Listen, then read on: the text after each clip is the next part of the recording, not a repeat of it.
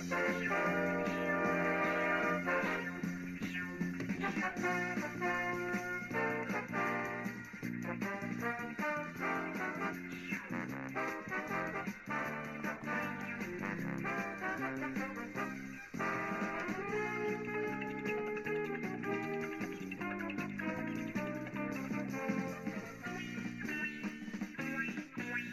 It's another edition of the Talking Mets podcast here on this Monday, August the 10th, 2020. Of course, I'm your host, Mike Silva. You can check me out all the time at the TalkingMetsPodcast.com. Send me a tweet at Mike Silva Media, and you get the show on Apple Podcasts, Spotify, pretty much whatever podcasting service you desire. If you want to interact with me, go to Mike Silva at TalkingMetsPodcast.com. No G. Mike Silva at TalkingMetsPodcast.com. Welcome in, everybody. Uh, Monday morning, get the week started here.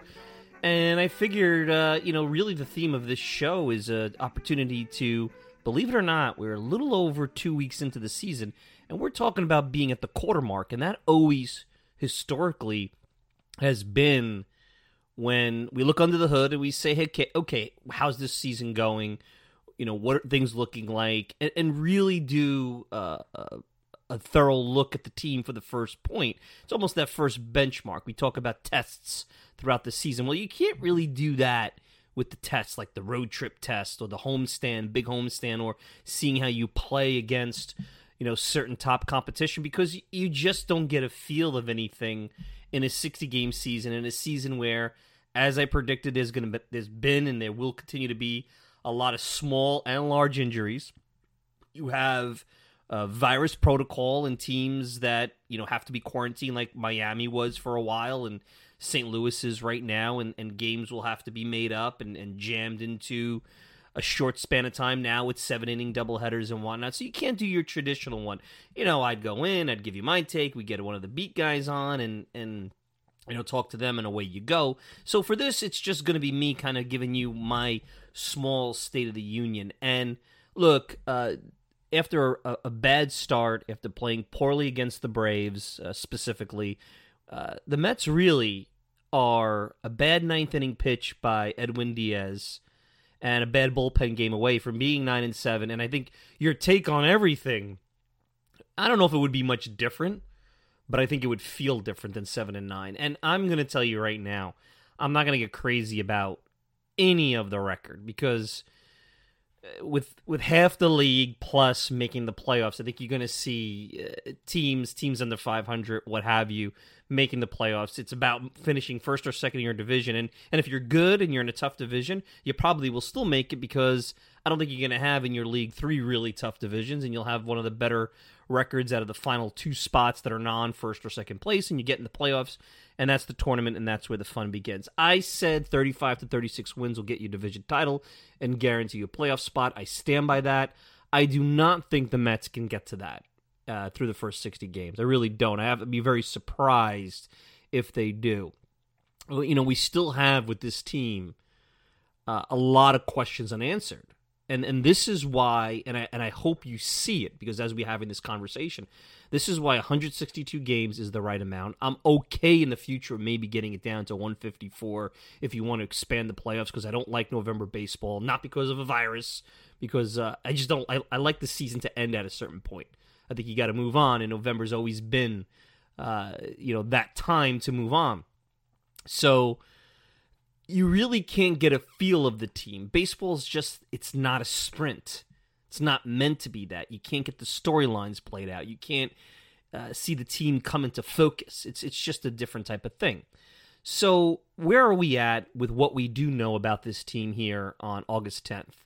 And we're we're 20 some odd days for the trading deadline. Which, by the way, there is no situation that I would do any kind of significant deal unless it's something for next year and beyond. I'd be careful with that as well because we don't know what the situation is going to be that I would make any kind of deal to go for it this year. That's against what I usually say. This is one of these seasons you go out there, you put the bats out there, you put the ball, the gloves out there, you play, you play with the hand that you have. You try to do as, as much as possible, but you play with the hand you have. But anyway, from day one, I said about this Mets team, the starting pitching is troublesome. So in a normal season, we'd be talking at the quarter mark, well, they need to go out and get another arm, a veteran arm. And and that would be the talk, I think, uh, you know, at, from pretty much you know, Memorial Day until the trade deadline. That would be the talk about this Mets team. That's I really believe that. Wacha was the wild card. He has shoulder issues. We knew that coming into the season. That's why I was more comfortable with him as a five or a six option, more so than a three or a four. That's what happens when you lose Noah Syndergaard. That's what happens when you lose Marcus Stroman. Uh, you have to have the depth. Depth is hard to come by. In a regular season, you need 8, 9, 10 options. Right now, you may still need that, maybe more in a crazy season like this. This really means with Wacha out, Porcello starts are more important. I think overall, you're going to continue to look at Porcello's numbers and say, ugh, blah. They're not really that great. But it's going to be colored. It'll be colored by the fact that there's going to be a stinker wrapped between a couple of starts like you saw in, in Washington. Six innings, two or three runs. I'll take it. That'll be fine. The problem with Porcello, similar to Jason Vargas, I think there's a I think he's better than Vargas, but he's similar at this point in his career where certain lineups I don't think you're gonna like him against. And you gotta hope that those games don't come in the middle of a bad stretch or a bad losing streak. Um, so sometimes that's what would happen with Vargas. You knew with skin certain lines, you're like, ah, he's not gonna be able to be competitive. Although towards the end of his tenure, he was really competitive. He did a really nice job last year towards the end of, end of his ten, tenure. But six innings, two to three runs. You know you're going to need to get nine to twelve outs out of the bullpen. You know what you're going to get.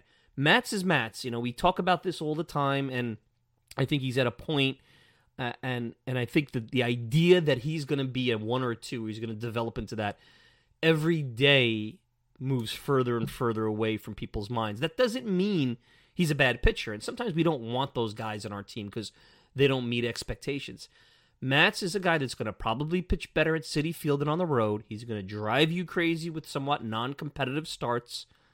Um, you know, and, and he's going to be as close to a number three as what you got right now. But he's a damn good back of the end of the rotation option. Occasionally, he'll give you top of the rotation performance, but you don't uh, bank on it.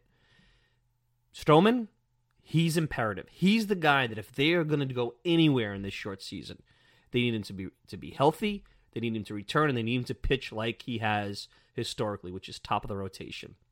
Without him, you're staring at bullpen games. Uh, you're going to have to go to that Brooklyn alternate site. You're going to have to go look for a scrap heap pickup. I know that's. I think they knew something was going on with Wacha. That's why they got Jurado from Texas earlier in the week. Is Walker Lockett an option? Franklin Kilome looked pretty good in relief against Atlanta. Maybe they could put him in there. Uh, we had mentioned uh, Erasmo Ramirez. I mean, you're going to go two routes. You're going to go the scrap heap guy that has a history of really not success. He's had maybe potential. You're hoping to catch lightning in a bottle or get a few good op, uh, starts out of him. You know, in a regular season, you know, maybe you ask for three to five starts and you try to hold the fort with that. Here, one to two starts is extremely damaging. I mean, we're a quarter of the way in, and the team is seven and nine, and that's hardly even scratching the surface on a regular baseball season. So we'll see which direction the Mets will go. Like with David Peterson, who I'll get to here in a minute, I would rather go with a young arm that has some potential and upside to see what they have. Continue to want to learn about what this team has. You don't want to make drastic decisions or declarations about results in a 60 game season, especially when teams like Miami, maybe St. Louis, are going to be compromised, so you may not be getting their best rosters day in and day out, but they're still major league players. They're still, uh, even at the very worst, 4A players. That's still pretty good. And those are players that uh, at times uh, contribute to a big league team. So you can't just dismiss it and throw it out, but you want to be careful about what you take away. Now, why you want to go that route is look at David Peterson. Look at what he's done. Uh, I like him. He's got moxie. He's competitive. He, he, tends to, when he gets in trouble, he limits the damage. He throws strikes. I, I still think that inning in Atlanta when McNeil made the throw home and they got they botched the rundown, that could have been a disastrous inning that could have knocked him out. I could have saw I could have seen an inning like that knocking Wacha out or maybe uh, you know uh, Porcello out. But Peterson buckled down and, and he actually missed some bats in that game. He misses more bats than you think. Uh, he really knows how to pitch, and uh, you know he's a guy that again he and Matz could make up a decent four or five on this team and and give you very good high quality starts out of the back end of the rotation. Now, five of those guys, that's a different type of team. Uh, it's it's a team that you have to build differently. Uh, but guys in the back end, uh, in, in, that sense, I'll take them, and they're lefty, so that's good. I think that that really helps this team going forward. And you learn, you're learning about Peterson. So now going into the offseason, not that you you know maybe put him in uh, you know marker on your board because you still want to see more out of him uh, as he gets through his second time around the league, and, and, and because of the familiarity of the, you'll you'll see the Braves a lot, you'll see the Nats a lot because of the way the schedule is. You may learn a little bit about how teams are going to adjust to this kid. So you may learn this more this year because of in that sense than you would in a normal year, because in a short span of time you're going to be playing those teams a lot. And it's almost like in spring training when you try to hold these guys back because they see them a lot. That'll be an interesting. That's something we haven't really talked about. That'll be interesting to see how that goes. But in general, you would not probably. I don't know if they would go to Peterson in a normal season. They may have wanted him to spend more time in AAA and and and hone a few things. This could be a lesson for teams. Sometimes you got to throw these kids to the fire. What better way to learn than at the big league level? What better way to learn? So uh, you know that's where you're at. This rotation, I said from day one, is iffy. It's a rotation that's going to require that this team get up to sometimes 12 outs for the bullpen. And I know the bullpen has been better since some of its problems in the first, you know, six, seven games. Um, but 12 outs is a lot to ask for any bullpen. You're not going to the Flexens this year and the Drew Gagnons, a guy, I can never say that guy's name. I, I, forgive me.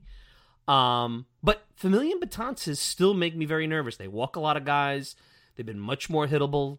Uh, you do have enough though to navigate those 12 outs with Diaz and Lugo and Wilson. I think Chasen Shreve has been really good, especially pinning teams down, uh, bridging that fifth or sixth inning kind of situation. You know, he's gotten as much as six or seven outs. That's big, I think. Um, you know, for any bullpen to have a guy like that. And he's always been a guy that's had potential and has had some results. So he's not a scrub. He's not your, you know, he's not your typical scrap heap pickup. You know, Drew Smith has shown, uh, uh, you know, quite a bit, and uh, you know, Jared Hughes, who's a guy that I remember him last year because I think he gave up that big home run to Todd Frazier in Philadelphia, and he, you know, does the wild run into the bullpen, and he's and he's in his mid thirties, and he's bounced a little bit, but and he doesn't always have you know the greatest peripherals when you look at him, but he's a guy that comp- appears to be a competitor, has a heavy ball that you can't elevate. Uh, you're going to need good defense because uh, he's going to get you ground balls, but uh, those are guys that you want out of the bullpen. I, I, think he's going to take the role of what Brad Brach was uh, coming out of spring training going to uh, uh, have. I have a feeling Brock, you're not going to see him. I know he came back. He had the coronavirus. He came back. I know he's got a couple of newborns at home. I have a feeling he's, and I don't know this, he, he smells of an opt out type guy because I don't know after two three weeks why is he not back? Because he you know the Mets bullpen could certainly use him. So either he's hurt not coming along or uh, you know maybe he's decided uh, this season's not for him which you know is fine. You know he's got a situation at home that uh, has to be tended to and that's important. So uh, could the Mets still be competitive and win with that pitching situation asking 12 outs out of the bullpen ask you know having a rotation that's not your typical Mets rotation where you would be able to run three or four starters out that were top 25 to 30 in all of baseball.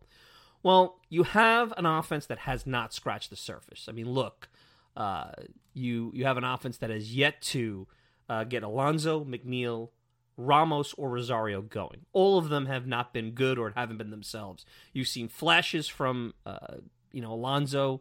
He's been awful year. You know the sophomore expectations and the slump that we were worried about. We're seeing it right in front of us. Uh, McNeil is not quite himself. He's not been as bad as maybe Ramos and Rosario and Alonso. He's not been himself. He's striking out a little bit more. Got a little unlucky yesterday. Hit a bullet uh, where uh, you know a, you know a great play uh, was made. So uh, you know that to me, the speed skater guy. I can't remember his name from Miami. The speed skater guy was like, jumping all over the field. So. Uh, for the Marlins, so you know that's that, and then of course Cano was hitting, and now you don't know because Cano is a guy that gets very hot, I think, for for a period of time, and then goes cold and gets hot, and that doesn't really lend itself to a 60 game season. So what Cano are you going to get when he comes back? Um, right now, Conforto and Nimmo, I think, are carrying a lot of the offense. And of course, uh, you know, JD Davis and you got Andres Gimenez and and JD Davis to me is is one of the interesting guys because I said go in the season. He's a guy that over the period of you know mid July to the end of the year was an elite top 15 hitter. I mean, he had big hits last year. He was a lot better than I think people give him credit for. I think some of that had to do with he was not really, you know, he was nondescript defensively in the outfield, and he's not really a great left fielder. He he does the best he can do.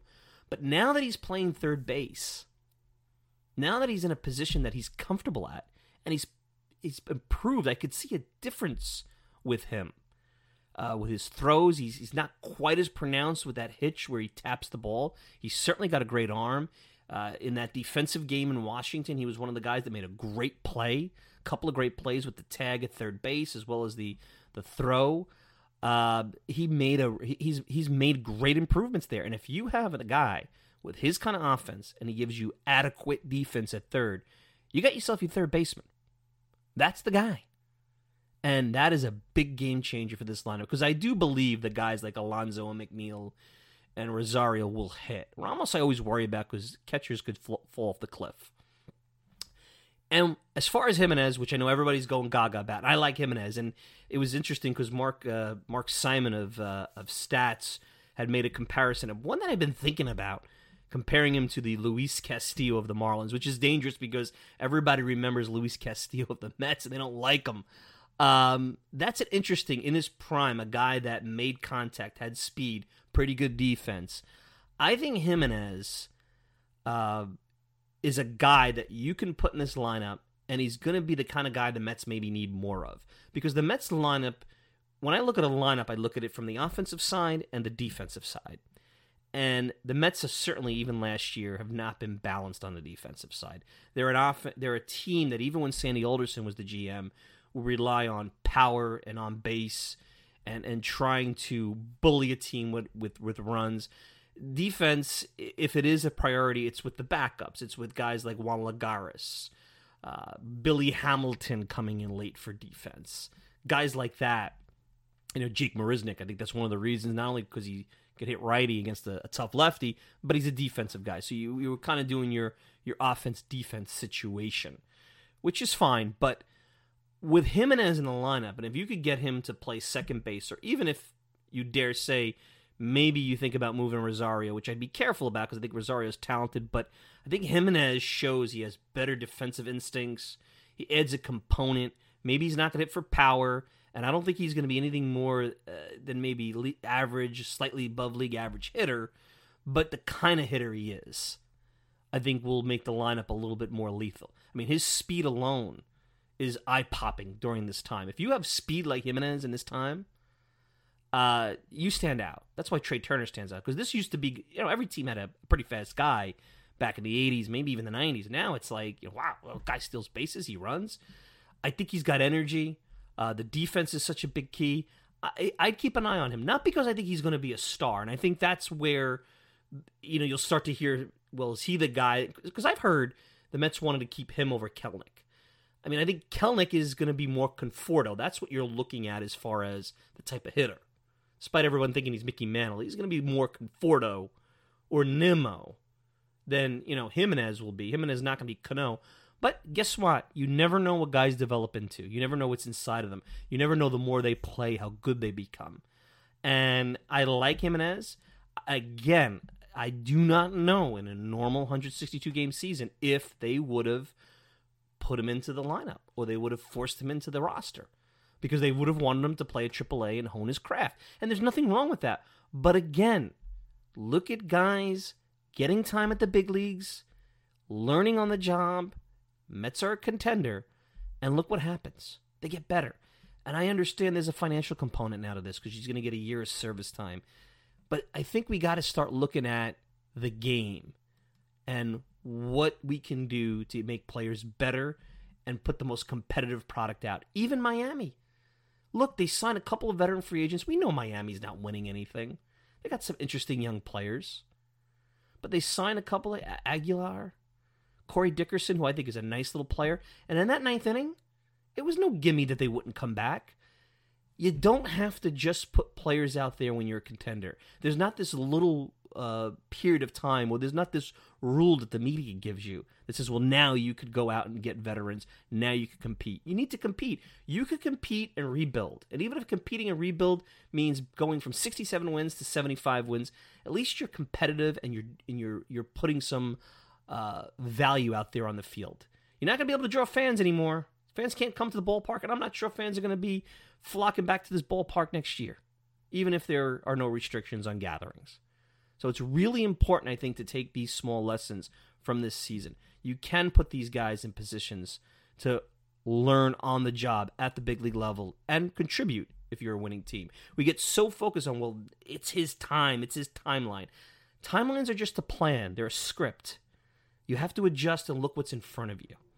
You have to see what kind of player. You know, if you th- if you look at the hype about Andres Gimenez, you would think that you know he's one of the top hitters so far in baseball. He's not. He's below league average if you look at the advanced metrics. But he's providing valuable contributions within the scope of the team, and that's important. And if that's the kind of player he is, if he's Luis Castillo in, in Miami, I mean, Gary DiSarcina compared him to Omar Vizquel. That's high praise. I mean, that's a, a Hall of Fame defensive shortstop and a guy that probably is a little underrated as a as a hitter. He probably won't get in the Hall of Fame because he wasn't a Hall of Fame hitter, but he's not that far off from Ozzie Smith. You know, I've had that conversation. That's how context sometimes we put the era and the marketing of a player and where they played and when they played. Uh, sometimes has everything to do with how they're viewed, how their career is viewed. So it'll be interesting. So uh, overall, where's this team? Don't worry about the record. Uh, I think they'll be right. At the worst case, I think they'll be around 500 unless they get some debilitating uh, rash of injuries, which could happen. I think that'll be enough to get into this tournament. And then at that point, have some fun, watch the tournament. And as I continue to watch the season, and we'll talk about this next, although I don't think anybody will ever put this season, whatever the result is for their team, on the mantle with some of the other great seasons in their team history, or remember it uh, nostalgically, at least in the short term, it's still important to compete, win, and complete this season because you still have a lot of people who have the wrong mindset and the wrong attitude and are trying to destroy this game and are going to destroy this game if the commissioner allows them to. Because if you allow the media to dictate and run your game, they're going to run you right into the ground. They do it with everything because their only agenda is their agenda. And it's their agenda to have the story and to have now their politics cloud into their journalism, which is a very dangerous thing. We'll talk about that and more right after this. The Mets have had some of the best broadcasting teams in the history of baseball. We do our part in remembering that, like when Mark Roseman, co author of the book Down on the Corner, looked back on the post game show Kiner's Corner, hosted by none other than the iconic Ralph Kiner. I agree with you. You know, you look at it, and, and I've kicked this around with a lot of people, including Steve Gelbs. I would love. I know they do the on-field interview like right after the game, but that's maybe three, four seconds, and then the players off into the dugout and into post game, and then you cut to you know Mets post game live, and you have an hour worth of analysis. Uh, this was just pure player and, and the Hall of Fame player talking baseball. It wasn't over analytical. It wasn't exit velocity. It wasn't you know, how many times a shift was deployed in the game. It was just pure, simple baseball, and that's why I think people love of our generation loved it. it I, I think we've gotten to a point where baseball is overanalyzed, and you lose some of the pureness of the game through the overanalyzation. And I would love to see it go back a little bit, but I don't think it will ever happen. Listen to this and more at www.talkingmetspodcast.com.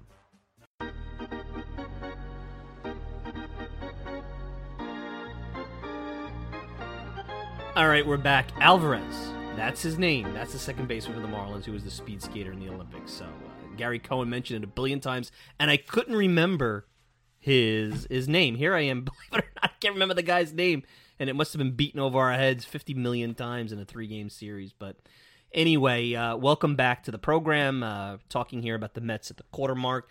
I thought it was important because Ken Davidoff wrote an article earlier, and I'm not a big Davidoff fan. I'll be straight with you guys. Uh, had him on the program many, many years ago. Uh, I find him to be extremely rude and arrogant. Uh, I've dealt with him, uh, very full of himself, And I don't think he particularly is good at what he does. I have to be honest. I think he's very much in the pocket of the Yankees and Brian Cashman. Uh, I mean, he almost writes like a Yankees fan if you read his his articles. And uh, I think the the post would be better served having guys who they let go like Kevin Kernan than Ken Davidoff. That's my opinion. Uh, never want to wish anybody losing their job, but a little disappointed that they kept him around and uh, you know got rid of a, a long timer who I think provides a lot of value in a Kernan. But but be that as it may, uh, Kevin's, I mean Kevin Ken Ken's thesis of his article was changing baseball based on his experience at the Yankees Phillies doubleheader last week. So I'm against a lot of the rules changes that have happened. I'm begrudgingly uh, going to be okay with the three batter minimum for the for the relievers because I think with the data in front of us and the specialization and the lack of experience relievers have in the minor leagues working from both sides of the plate, you're almost forcing teams to develop guys that could go lefty righty, a pitcher that could get both sides of the plate out. So, you know that I think in the long run may be an important change, and I'll, I'll accept it because that was already going to be in play before the uh, the virus restrictions. With the seven inning doubleheader, I think I understand how it is being used this year. I think to use it and say it's there to keep people safe and less time at the ballpark is foolish, insincere, and almost uh, it's almost childish thought process. Whether you're at the ballpark three hours, three and a half hours, four hours, four and a half hours, doesn't matter. You're at risk eh, you know, it, it, that's just the, that's just fact. You're at risk the minute you walk out of your house. If you're doing it because of the 60 man roster and the injury potential and the lack of depth because of without a minor league system this year, I get it. You don't want to start having them in a 20 inning game thrown out. Uh, you know, the pitching coach doesn't want to come out and have to finish the game. You don't want to have home run derbies deciding it. That's carnival. That's that's Sega Genesis or or PlayStation, whatever. I don't play video games, so you know, Nintendo, I don't remember. You know, there's so many. I'm probably dating myself with all those things. But to suggest like Ken does, first of all, he throws in the only way that the sport will get back to normal is with a, a vaccine. Keep that out. You have no idea what you're talking about when it comes to vaccine. That's a whole separate thing. I don't know. I'm not qualified. You're not qualified. I do know. I don't think you can have a line of people ready to throw something in their body that they know nothing about that has been rushed out by the government. That's a separate story. So let's throw that to the side. If in the in the real key of all this, and man, according to um, um, there's a, a, a member he talked to who was served on the uh, baseball competitions committee. After he sees the double doubleheader, one of the doubleheader games, it says it was two hours and 38 minutes was the game ended after seven innings after he sees that and highlights that, which is what this is all about getting in, getting out, getting home. Uh, you know, he talks to this member of the committee, and they said, "Well, we'll consider implementing it in the next collective bargaining agreement."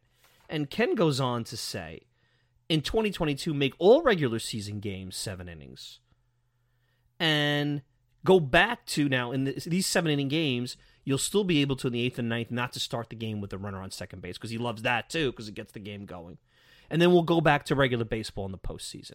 And this goes back to my issue with sports today, where they try to tinker with it to cater to people that have no intention of being hardcore fans, like those that are listening to this podcast and those that are uh, really invested long term. They want to turn it into an entertainment sport for 162 games. And then, all right, now those casual fans got their fill. Throw them out the door. You want to join us, but now serious hardcore fans. Now it's the postseason. Now it's real. Now we'll go back to real baseball. They're doing it to a certain degree with the NFL and the NBA with the way that they've and the NFL made it impossible for you to to cover receivers. Everything's pass interference. The NBA took all defense out. I mean, let's face it. Some of these scoring numbers that you see at the bubble or have seen over the years, they would never be. If they did these in the 90s, and maybe the 90s went too far, if they did these in the 90s, I'd be impressed. Scoring 30 something in the 90s, that's a big deal. Now, I mean, you or I can't be touched driving through the lane. We could probably get 15 points uh, if we tried in an NBA game. Probably I can't, maybe you can, but you get the, the, the drift. You're catering to an audience that is going to spend the same amount of money, going to see the same amount of games, whether you bastardize this game or not. You're trying to change the sport and alter it dramatically. And I don't want to hear about the virus because that has nothing to do with it. The virus is being used by a lot of people to justify changes that they've been trying to jam down everybody's throat for a long time, which are more meant for media convenience and to and to again try to go after a segment of society that'll never embrace you. The more you try to figure out how to be loved instead of being yourself, the worse that you're going to make yourself to the people that do love you. Remember that. And that's exactly what this proposal in the New York Post that Don LaGreca talked about on ESPN Radio. That's exactly what this is all about. It's garbage. And you have to f- make sure, if you're a hardcore baseball fan, you have to make sure that you say it loud enough and long enough that this is not acceptable. And I hope the Players Association continues to push back. This is where I hope the Players Association uh, does their part because you got a lot of owners now that are from the Wall Street tech world, and everything goes there. They, you know, those guys like to change everything up. And look, a lot of change is good, and I'm not an anti-progress guy. I've been a pro wild card guy. I'm pro technology out on the field. I'm not for it with the sign stealing, getting rid of all of it. I think you're making a change for, uh, you know, a dramatic sake, for an anomaly, not the rule. But to change the game with the innings and start to turn baseball into a 162 game entertainment video game sport, and then the real sport starts uh, October 1st. Just not for it. I don't like it in the NBA. I don't like it in the NFL. And I know it's all about fantasy baseball and gambling. You could still do all that with the way the game is played. I think developing players better. I think figuring out a more creative way with technology to reduce the commercials. Perhaps just simply getting players moving on and off the field is probably the best thing yet. I think forget about a pitch clock. Just say, hey, you got to be out on that field and X sprint out. Maybe you just say the, the the first pitch has to be thrown here or it's a ball. That's how you get them going, get them on the field. Not in between pitches because you have to have the game and the nuance play out. I mean, at some point, you know, you want to reduce the balls and strikes to get it going. I don't care if Ken Davidoff gets home early. I don't care if the writers get home early. And I love, look, I, I'm friendly with some writers. I have nothing against them. You have a job to do. If your job has you get to the ballpark at 3 and leave at 11, last time I looked, that's eight hours. All of us will work at eight, nine, ten hours, sometimes more. How many of you have 12 hour shifts at your job? I know I know some po- people that have. It's not fun. We'd rather be home, but it's our job. Now, I know what you'll say. Well, that's not you know the fans' job to sit there and, and, and go through it. What will come out of this, what we will learn from all this no fans in the stands is that the sport needs fans from a revenue stream, but I think the sport is as much, and sports in general have to be as much tailored to TV as possible. And whether it's a two and a half hour game or a three hour game or a three hour and 30 minute game, fans are going to pop in and out of baseball anyway. That's the kind of sport it is. It's a slower sport, just like I said in the open. 162 game season, you have to have the nuance develop over time. Things have to come into focus. It's almost like a series, a binge series that you're watching that you want to see the characters develop. It's not this bang, bang, bang, bang like football. It's just not. And they're trying to change it. They're trying to fundamentally change baseball. I know that you guys don't like when I use terms that are tied into politics, but that's what the media is trying to do. And you see it. They never wanted this season to start. Look, I didn't want this season to start either under these conditions, but not because of the virus, but because of the fact that I just thought a 60 game season was jamming a round peg into a square hole. Just take a step back, see how society develops, come back in 2021. They decided against it. And part of me is like, you know what? Hey, you got to fight back. You got to try to get people back to normal. You, there's so many people relying on the income from sports. So we're back. Don't continue to uh, caveat everything and try to, you know, blow up every every single positive test to shut the sport down. That's why you have a 60 man roster. Maybe you expand the rosters. Maybe that is a is a long term solution. There's a lot of learnings we can take from the next 60 games, and I don't want to talk about them now because we're in the midst of the 60 games.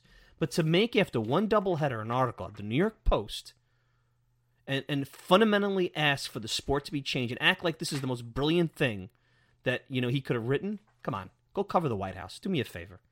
sounds like that's what you want to do either. And to throw the vaccine and your own political stuff into there, ah, come on. Like that's your silver bullet? Because if that's the silver bullet you're waiting for, you're gonna be waiting a long time, my friend. We're gonna be sitting home watching 60 game baseball for a long time if that's what the if that's the silver bullet that you think is gonna return baseball back to normal. He puts it first, even before the seven inning doubleheaders. There's a lot to that that someone in another show could talk about. None of it's good. I'll tell you that much. So, anyway, let's take a quick break. Wrap up. Final thoughts. You're listening to the Talking Mets podcast. We'll be back with more right after this. The Talking Mets podcast is available on many outlets, but the most popular is Apple Podcast. Hi, I'm Mike Silva, the host of the Talking Mets podcast, and I encourage you to leave a review about the program on Apple. Just rate it 1 to 5 stars, hopefully a 5 because why wouldn't you? And then if you have time, leave a review. It helps the podcast continue to grow and encourages others to take a listen. You can also email me at mikesilva at talkingmetspodcast.com, no G, talkingmetspodcast.com. Hope to hear from you soon and enjoy the rest of the show.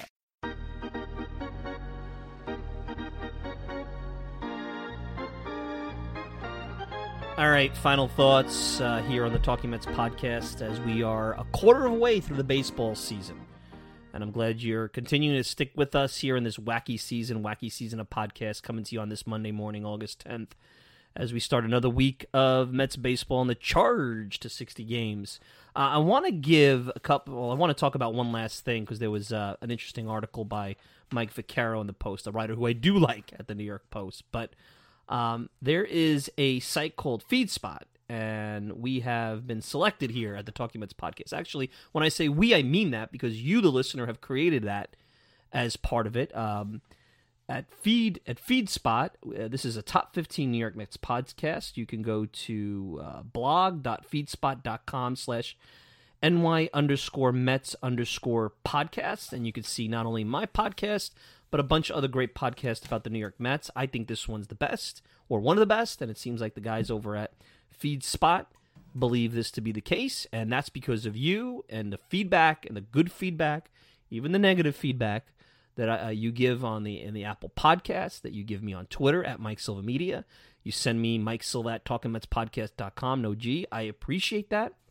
And uh, let me tell you something. Uh, we're going to continue to grow. We're going to continue to do great things here. And it's all because you guys uh, continue to give me a reason to go every week. Every week I say, Is this the last week? This is the week they say I'm done. And you wake up and nobody listens. And every week you guys surprise me and it grows and it's more and more. So thank you to the guys at FeedSpot for uh, bestowing us with a, a, very humble honor.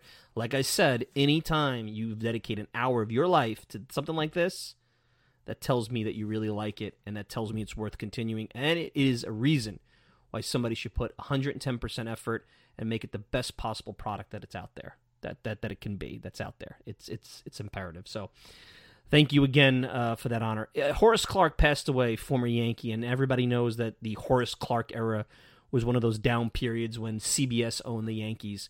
And Mike Vaccaro at the Post had talked about who were each New York team's Horace Clark.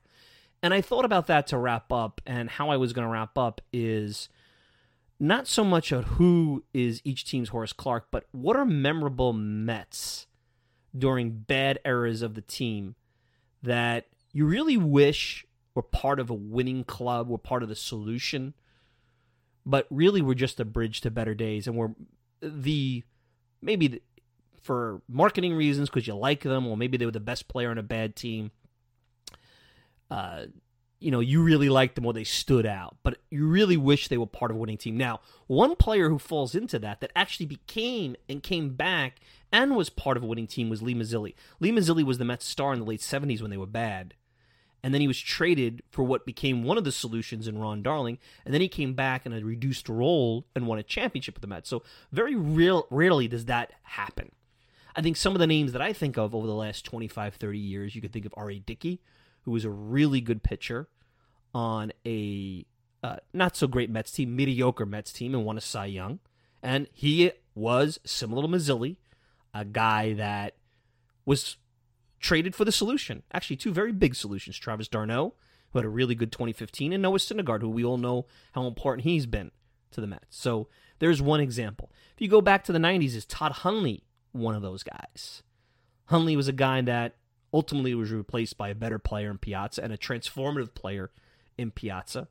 But I think He was a lot of the heart and soul of the Mets in 96 and, and to a certain degree in 95.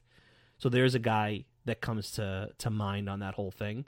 Who are some of the other guys that you think of in the late 70s, 60s, things like that?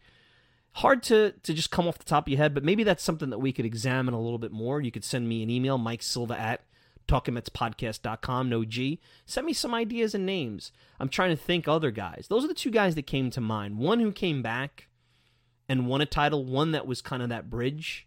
There's always those kind of players.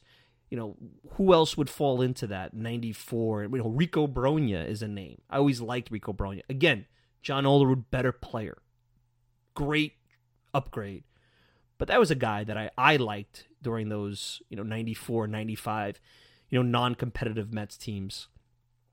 That actually, if you look back, if they had invested a little bit in some veterans, those teams might not have been as bad, or they might have been more of a, a competitive team if they invested a little bit in some some veterans to bring some of those young players around. But that's another story for another day. Generation K, one of those guys. You know, maybe not because they were successful, but for marketing purposes. There's a lot you could talk about there, and there's a lot of fun that we could have. Maybe that's something that we'll um, we'll do with one of the uh, you know with one of the bloggers or the fans. But you know what? Send me if you have time. Send me an email.